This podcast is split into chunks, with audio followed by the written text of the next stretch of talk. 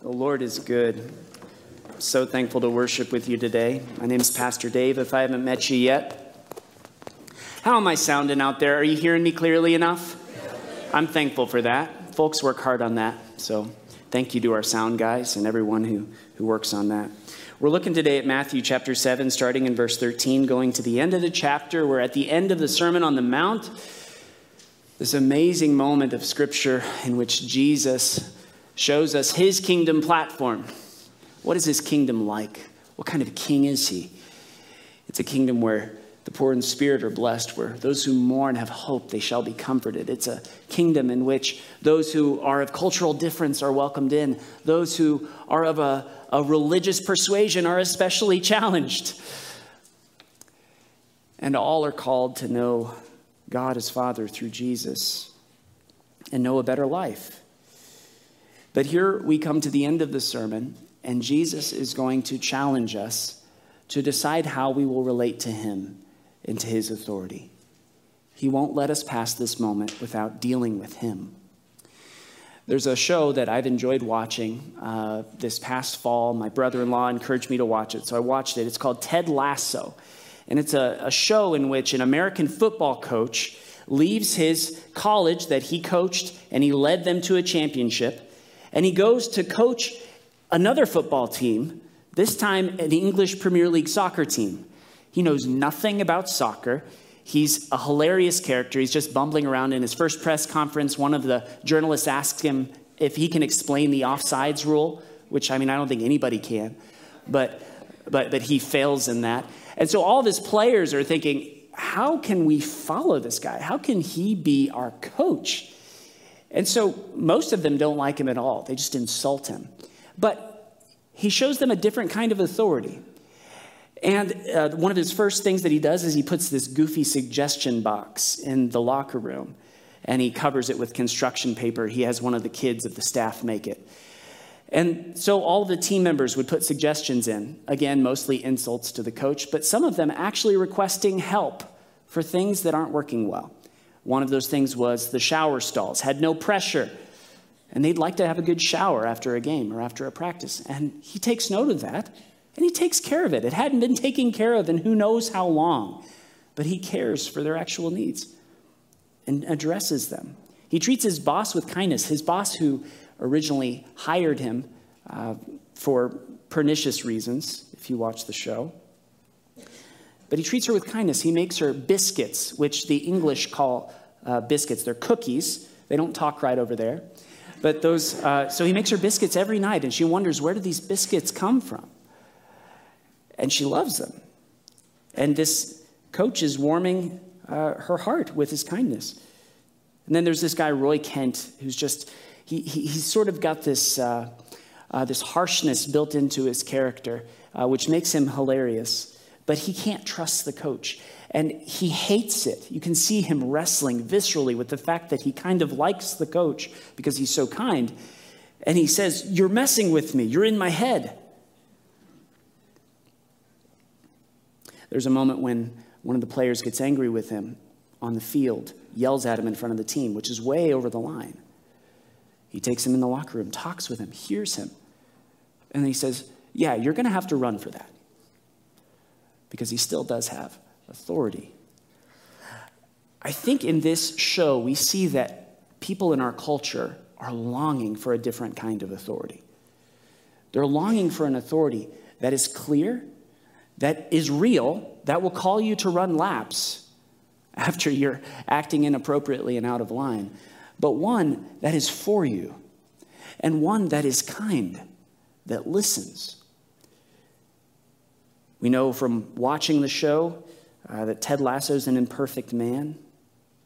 He's not authority upon which to build your life, but he's a kind of authority that draws us in some ways. Jewish folks in Jesus' day had authoritative teachers. They were called scribes. These were people who were dedicated to copying the scriptures, to memorizing them, to teaching them. And they would listen to all the rabbis of their day and they would evaluate their teachings as they interpreted different scriptures of the Torah, the books of Moses, or the rest of uh, what they called the prophets, which is more than just what we call the prophets. It includes the histories of the Bible and then the writings. They would interpret and teach these.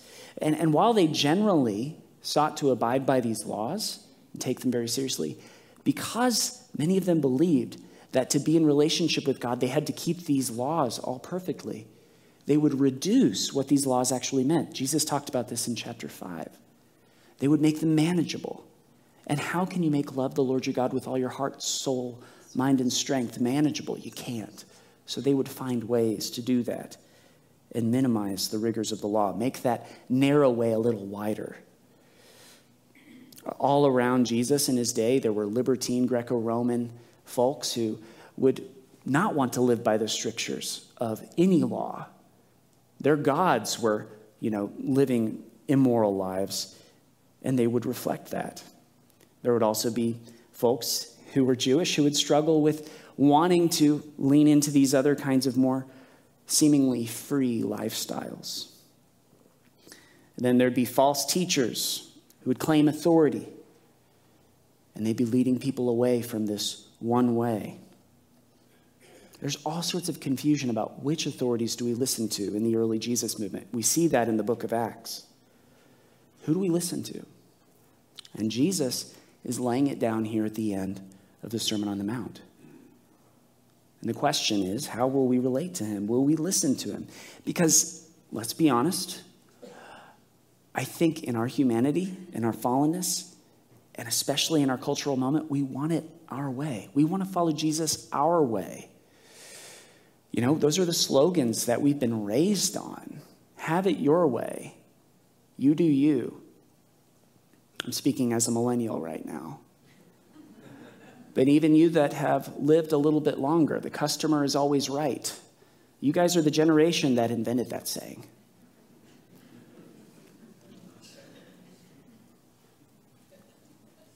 So, we want to follow Jesus our way and we fail to respond rightly to the authority claims of Jesus. So, how should we respond to his authority claims here in this sermon? And especially, how will we respond to the parts we don't like? Because Jesus says some very difficult things. He talks about hell, he talks about a path that leads to destruction, he talks about life apart from him. Very plainly, he's speaking about hell here. Jesus speaks about hell more than anyone else in the Bible. What do we do with his authority? We like Ted Lasso. But Jesus, in all of his kindness and his love, then he starts talking about hell. What do we do? Well, we need help as we look to him and as we consider these words that he speaks. So let's take a moment and pray, and then we'll dig in. Father, thank you for your word. Uh, we want to see Jesus truly. We want to respond to the real Jesus, not to something we make up. So please reveal Jesus to us today by your word and spirit. Help us to see him, help us to respond to him truly. Lord, wherever we are, if we have defenses raised to what we might hear in your word today, I pray that you would, by your spirit, break through those defenses. All of us can have those. We long, Lord, for our whole hearts and minds to be conformed to Jesus. So come and help. We pray in his name. Amen. How do we respond to the authority claims of Jesus? The first clue, and I'm just going to take us through the passage today and show us the clues Jesus shows us leading up to what this passage sort of shows us is the fundamental answer to that question. I'm not going to give you the answer at the beginning because the passage doesn't give you the answer at the beginning, okay? So track with me. How do we respond to the authority claims of Jesus? The first clue is to not let ease determine your view of his authority. Don't let ease determine your view of his authority. We think about salesmen today. It's a good calling to sell things, to make a good living. It's a good calling to do advertising. The folks who work on Madison Avenue, they do good, legitimate work. But when they're trying to sell you things, they're not going to say, Come buy our product. It'll be really hard. You, you may have to lay down your life, right? You're not going to buy that product. I, I want to go have some salty fries and have it my way at Burger King, right? That's what I want. I want to watch Netflix. It's easy. But Jesus is saying, be careful about listening to authorities that only want to make your life easier. He says, enter by the narrow gate, for the gate is wide and the way is easy that leads to destruction, and those who enter by it are many. It's not surprising. It's not surprising that all of us are naturally inclined to want something that's easier, something that appeals to us, something that agrees with us, that we don't have to wrestle with. But Jesus calls us to this narrow path. He, what he's fundamentally calling us to here is repentance. What were the first words that Jesus preached? He says, Repent, be repenting, for the kingdom of heaven is at hand. The king has arrived. Turn. Turn to him, turn to God. But that turning is hard, and frankly, it's impossible to do alone, as hard as we want. So, how do we do it? Jesus will carry us. It's the only way. He says in chapter 11, we'll get there uh, in some months, chapter 11, verses 29 to 30. He says, Come to me, all you who are weary and heavy laden, all you who want to turn to God and you're struggling. and Jesus says, I'll give you rest. Take my yoke upon you. He is going to call you to follow him, to walk with him, to do something. And learn of me, Jesus says, for I am lowly and gentle in heart, and you'll find rest for your souls. Jesus will carry you. He doesn't just place a yoke upon your shoulders and leave you, He carries it with you. And we find when we follow Jesus, the narrow path is actually the path of life. Uh, an ancient follower of God, King David, who wrote many of the Psalms, we read about him in 1st and 2nd Samuel. King David, he was a man who struggled deeply with that narrow path. He often found himself far off of it, way onto the wide path of doing whatever he wanted.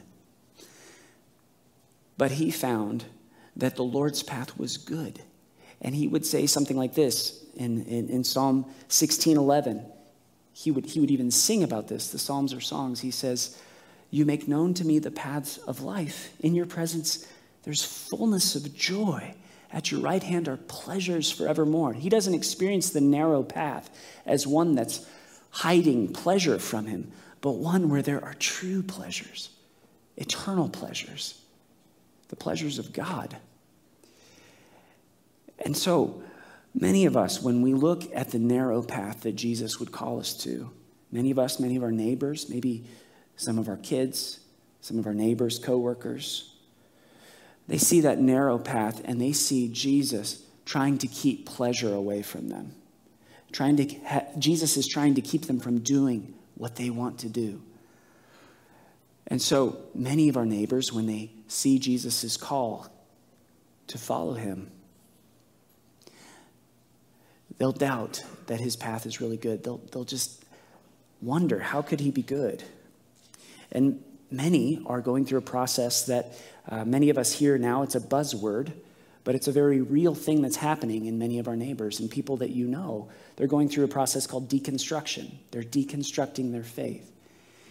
I uh, have a, a friend and, and, mentor in ministry uh, who uh, taught in my seminary, and he spent a lot of time listening to folks who've gone through deconstruction. And after listening to all of these folks who have left their Christian faith behind for various reasons, he came to this basic definition of deconstruction that it's disassembling personal faith in favor of more culturally favorable views. The thing is, many people earnestly will start to reevaluate their Christianity and they feel like they need to find something that's more true. But in effect, what is actually happening in many of these dear neighbors is they're going to another view that is easier for them, that doesn't hurt, a way that seems easy, a way that won't cause them to have really difficult conversations with their friends or looked down upon by their friends. a way that seems to agree with more people. And if that's you today, if what I've said offends you, I just invite you to really ask if you're questioning whether Jesus is good and you're questioning whether his narrow path is good, are you really asking whether or not it's true? Or are you just asking whether or not it's easy? And I also want to push, because this isn't always just our other than Christian neighbors, it's also Christians. Because those who are surrounded by secular neighbors are tempted to find an easy way to, fight, find, uh, to follow Jesus. And those who are surrounded by church folk are tempted to find an easy way to follow Jesus. And we reimagine Jesus to be more like us, a Jesus who agrees with us in every way. And we refashion his authority. We don't want to actually listen to what he says, to let him be Lord of our lives. There is a kind of evangelicalism, and we are an evangelical church committed to God's word and to the gospel of Jesus Christ. But there's a kind of evangelicalism that is an evangelicalism without Jesus as Lord. And we're not interested in that. We want to know the true Christ who calls us on his narrow path that leads to life. And so I invite you, wherever you are, whether you need to deconstruct some things that have attached themselves to your view of Jesus so you can come back to the true one, or whether you've been just deconstructing your faith because you find the Christian faith uncomfortable, I invite you to ask who Jesus is and look to him truly. Because if he is who he says he is, and I know, I believe he is, you'll find that he's good. So, first of all, don't let ease determine your view of his authority. Secondly, we're going to see in this passage, pay attention to the fruit of Jesus' authority. We should pay attention to the fruit of the authorities that we follow. That's the principle that Jesus lays out for us. He says, Beware of false prophets who come to you in sheep's clothing, but inwardly are ravenous wolves. You will recognize them by their fruits. He speaks about trees, gives a picture of a tree. A good tree or a healthy tree bears good fruit. A rotten tree bears rotten fruit. We should pay attention to the fruit of those that we follow. But in our cultural moment, many of us don't like to consider the fruit of those we follow. It's inconvenient to consider the fruit. There's a, a, woman named Rebecca McLaughlin. I've been reading a lot of her lately. Very helpful voice. And she wrote in a book called The Secular Creed If we're honest, we all have groups we like to dismiss. Lifelong Republicans know Democrats are immoral. Dyed in the wool Democrats know the same about Republicans. She shares a story about uh, some things that were happening in Alabama and throughout the South. And she writes A white prosecutor could tell that a black man named Anthony Ray Hinton was guilty just by looking at him. Jews could tell the same about Samaritans. When my non Christian friends hear about another celebrity pastor caught in a sex scandal, they're not surprised. They know Christians are hypocrites. And when we hear about violence against someone from a group we suspect, we look for evidence that they deserved it. And when we see violence from a group we trust, we look for evidence that it was justified. So be honest. Do you want to consider the fruit? Jesus, I would invite you to just consider his fruit for a moment. Look to him. Jesus speaks truth, even when it's hard. He speaks gently to those who come to him in earnest. He defends those with his words. He defends the least of these against even religious insiders who have power to harm him. He is true, he has integrity. The people that he influences are changed profoundly. Peter, a coward who turns his back on him, spending more time with Jesus, looking to his words, becomes a man who's willing to die for Jesus. A man who was given to violence He cuts off the ear of one of the temple guards. Becomes a man who would later celebrate Jesus, who, when he was reviled, reviled not in return. A man committed to the ways of Jesus. Paul, similarly, we could look at his story, the fruit of Jesus' words at work, of his life at work in others around him. There's a true fruit there. But I would just ask you what kind of fruit, what kind of fruit do the people who talk about Jesus to you have? I'm one, I'm imperfect. Do they represent the true Jesus? Because there were false prophets from early on in the Christian movement, even around Jesus in his day, certainly we see it in the book of Acts, who will come in and they will seek to profit on earnest believers. Because honestly, believers tend to be very earnest people who give people the benefit of the doubt. And so you are a person who can be profited on by wolvish people. And so you have to think about that. Think about the people that you place as authorities over your lives that are not Jesus. Be careful, especially when those people speak in Jesus' name. You'll know them by their fruits. Their fruits matter, Jesus says. but one of the fruits that we don't like about Jesus, I mean, even I, I'm just being honest, I don't like to talk about hell. It's not something I look forward to. I don't know that Jesus did either, but he spoke because it was true. Some of us and our neighbors would reject Jesus on the basis that he speaks about this. Why does he talk about hell? I think he speaks about it because he thinks it's true. then the more ultimate question is why hell at all? How could a good God, how could a good Lord, a good authority send anybody to hell? Well, if you just look in this passage, we won't consider the whole biblical scope of teaching about hell, but just even in this passage, Jesus speaks about a way that leads to destruction. Destruction very clearly referring to hell. There's a wide way that leads to it. In this context, he's talking about a path that you choose. The, the terrible surprise that Jesus is saying here about hell is that it's what you didn't realize you actually wanted. You wanted a life apart from God. And every moment you chose an easy path apart from turning to God. And that's what you wanted. You just didn't realize that's what you wanted. You're on this path that leads to destruction. I'm trying to tell you, it's not actually what you want. It's not all it's cut up to be. Life without God. Jesus is about to speak in verses 21 to 23 about folks who don't truly know him. And he says at the end of this, I, I declare to them, I never knew you. Depart from me. Hell is essentially life apart from God. And for many of us, many of our neighbors on that wide path, it's what we didn't know that we really wanted. Hell is also a fiery justice, it's something deserved.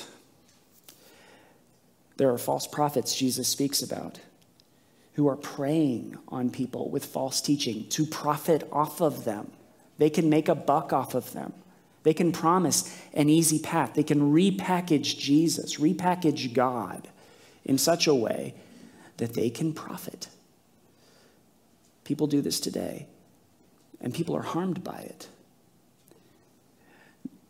Not only is it false prophets who are harmed, but at times, people are harmed by religious abuse and all sorts of things.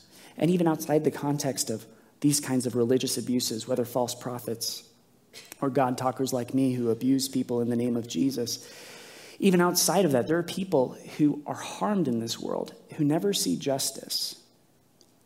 I think of a family who has their child taken by a local junta to be a part of a child army and the family grieving because they'll never see their son again. There's no justice. And we live in such comfort in the United States. And most of us who have feelings against hell have never experienced an injustice so profound as this. And we don't understand the ultimate injustice is that we turned our back on the one who came to save us in spite of all of our injustices.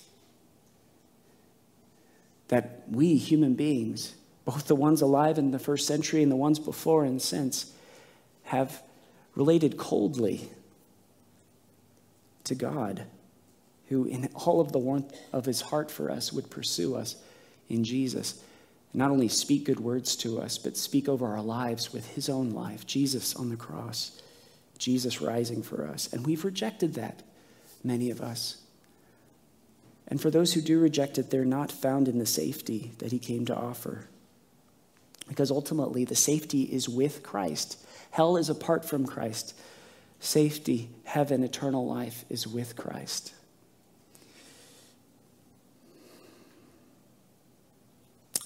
Jesus loves you enough to tell you that. So, pay attention to the fruit of Jesus and to authorities you listen to. Thirdly, if you do recognize Jesus' authority, if you do see something beautiful there, true there, seek Him. Italicize Him. Seek Him. Because the ultimate treasure of Christianity, hear this, is not virtuous living.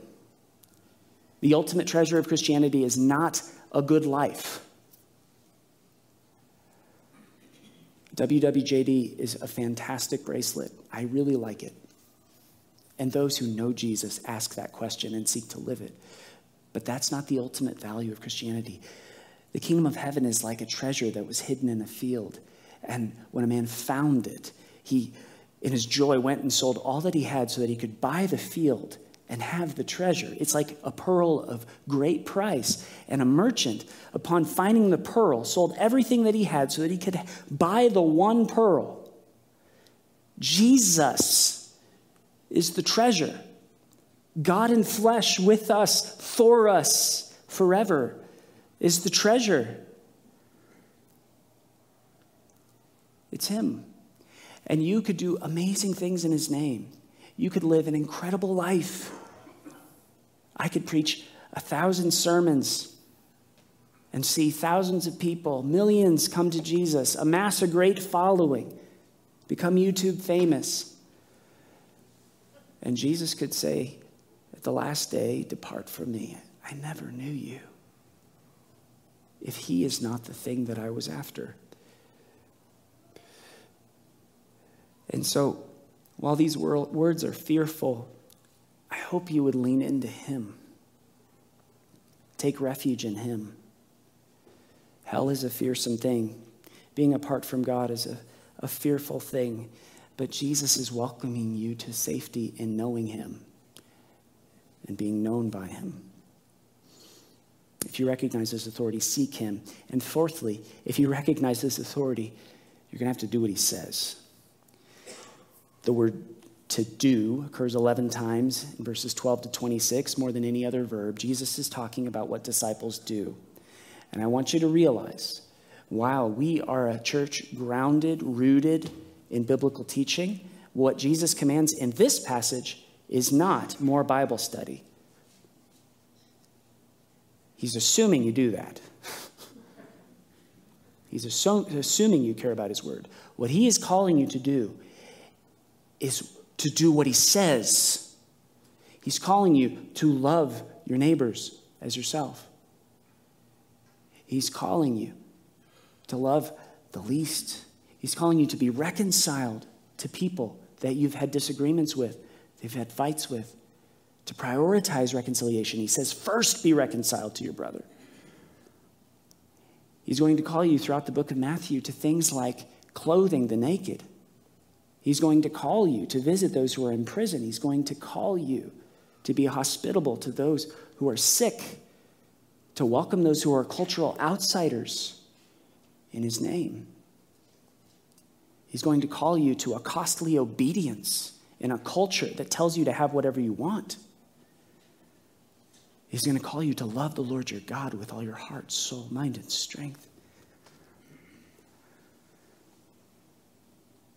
We're not sufficient for these things. And so we give thanks that He's authority an authority who laid down his life for every way we fail. And yet, he calls us to this to be the body of Christ. So if you recognize his authority, do what he says.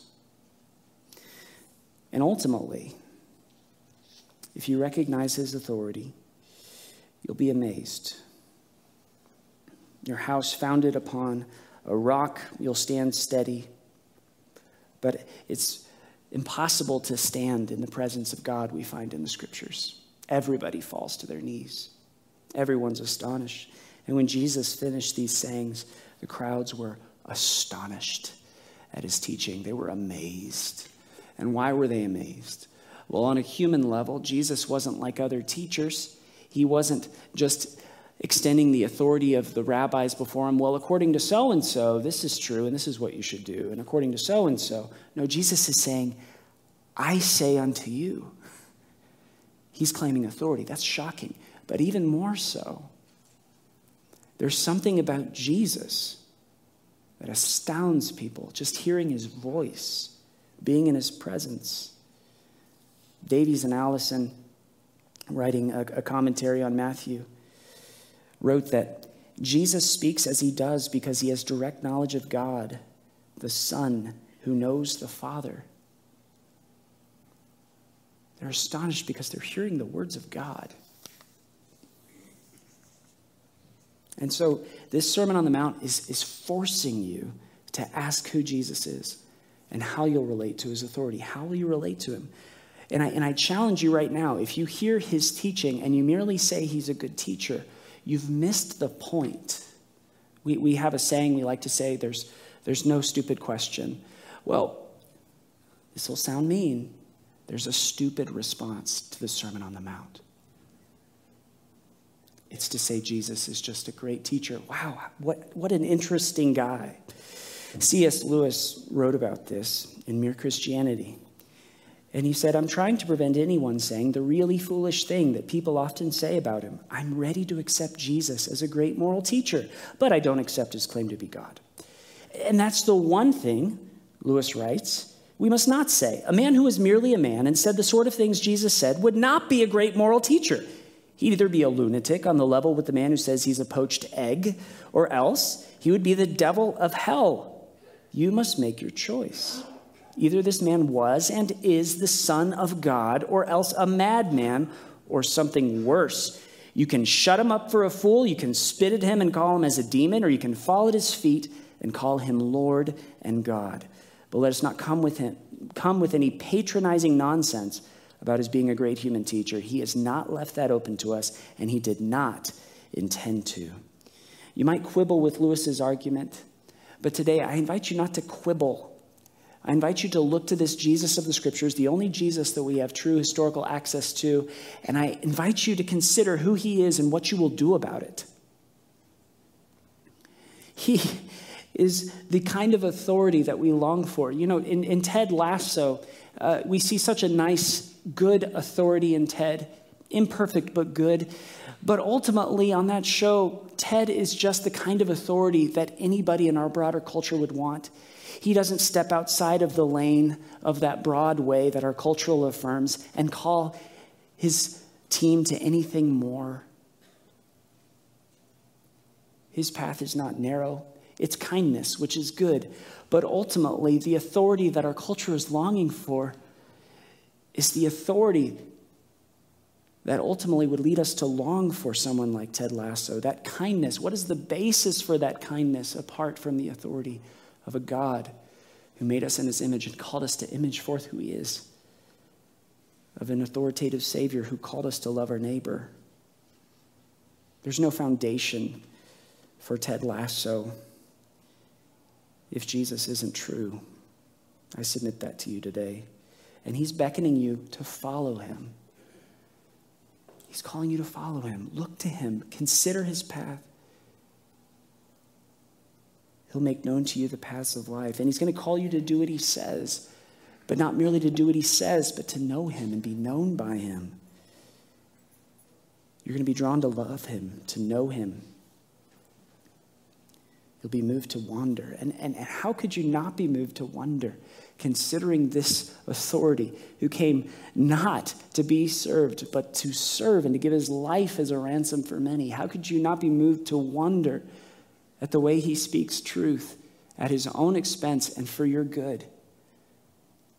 At the one who speaks the truth in love, who cares for you. You can take a long look at him, and I hope you do. But don't patronize him with nonsense about him being a great teacher. Reject him for a liar or a lunatic, or bow in wonder, because he's Lord.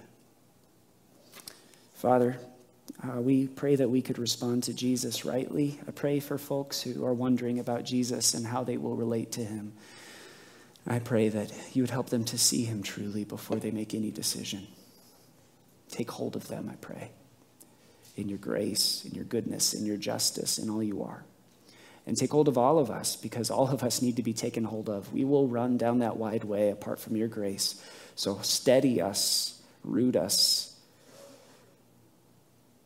We ask this in Jesus' name. Amen.